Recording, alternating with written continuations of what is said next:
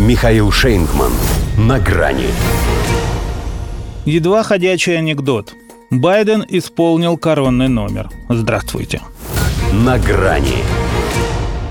Ну, сейчас начнется. Старый Джо совсем потерял ориентацию. Дед заблудился в трех соснах, так и не найдя ни одной. Где я? Что я? Кто тут? О, флаг. Ну и все в таком духе. Хихоньки да хахоньки. А ведь кто знает, что там у него внутри происходит? Чужая душа потемки. Тут же в потемках еще и голова. В ней у него и сложилась своя потемкинская лестница, которая, вероятно, оказалась винтовой. Вот он и закружился.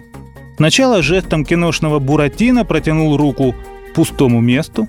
В его реальности там должна была стоять президент Харрис. Не обнаружив ее, растерянно повернулся к зрителям спиной с твердым намерением уйти в закат. Но наткнулся на стену непонимания, занавешенную американским звездно-полосатиком. Какое-то время пытался рассмотреть на нем узоры. Доктор говорил, что это помогает сосредоточиться и вернуться в тонус. Не обманул. Только после этого, совершив еще один неуверенный поворот, едва переставляя ноги, словно тот ребенок, что «мама, я уже атаман», сошел со сцены. Пока только конкретно этого зала в Северной Каролине, а не вообще. Оказалось, что на этот раз предусмотрели все. Ни у случайного, ни у специально подосланного голубя мира не было ни единого шанса. Президент Соединенных Штатов выступал в помещении, куда пускали только своих. Поэтому обошлось без новых пятен на мундире. Другое дело, что в мундире этом оказалась картошка. В смысле, мало того, что овощ – так еще и совсем вареный.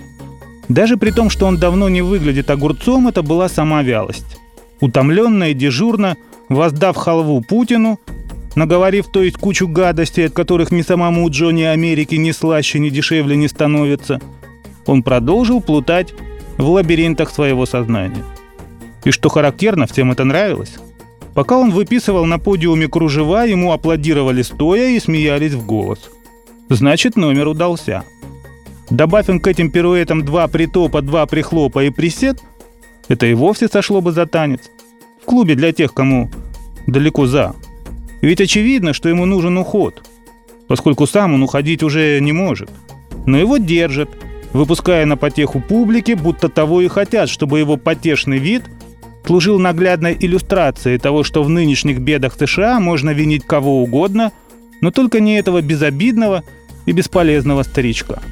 На самом деле в такие моменты даже не хочется думать о том, что именно в его распоряжении находится, как говорил его предшественник, самая большая красная кнопка.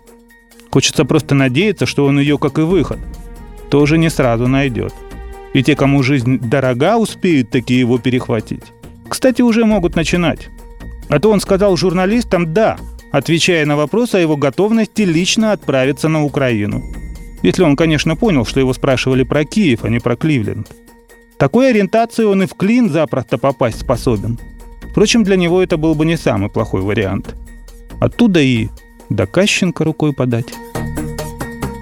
До свидания. На грани с Михаилом Шейнгманом.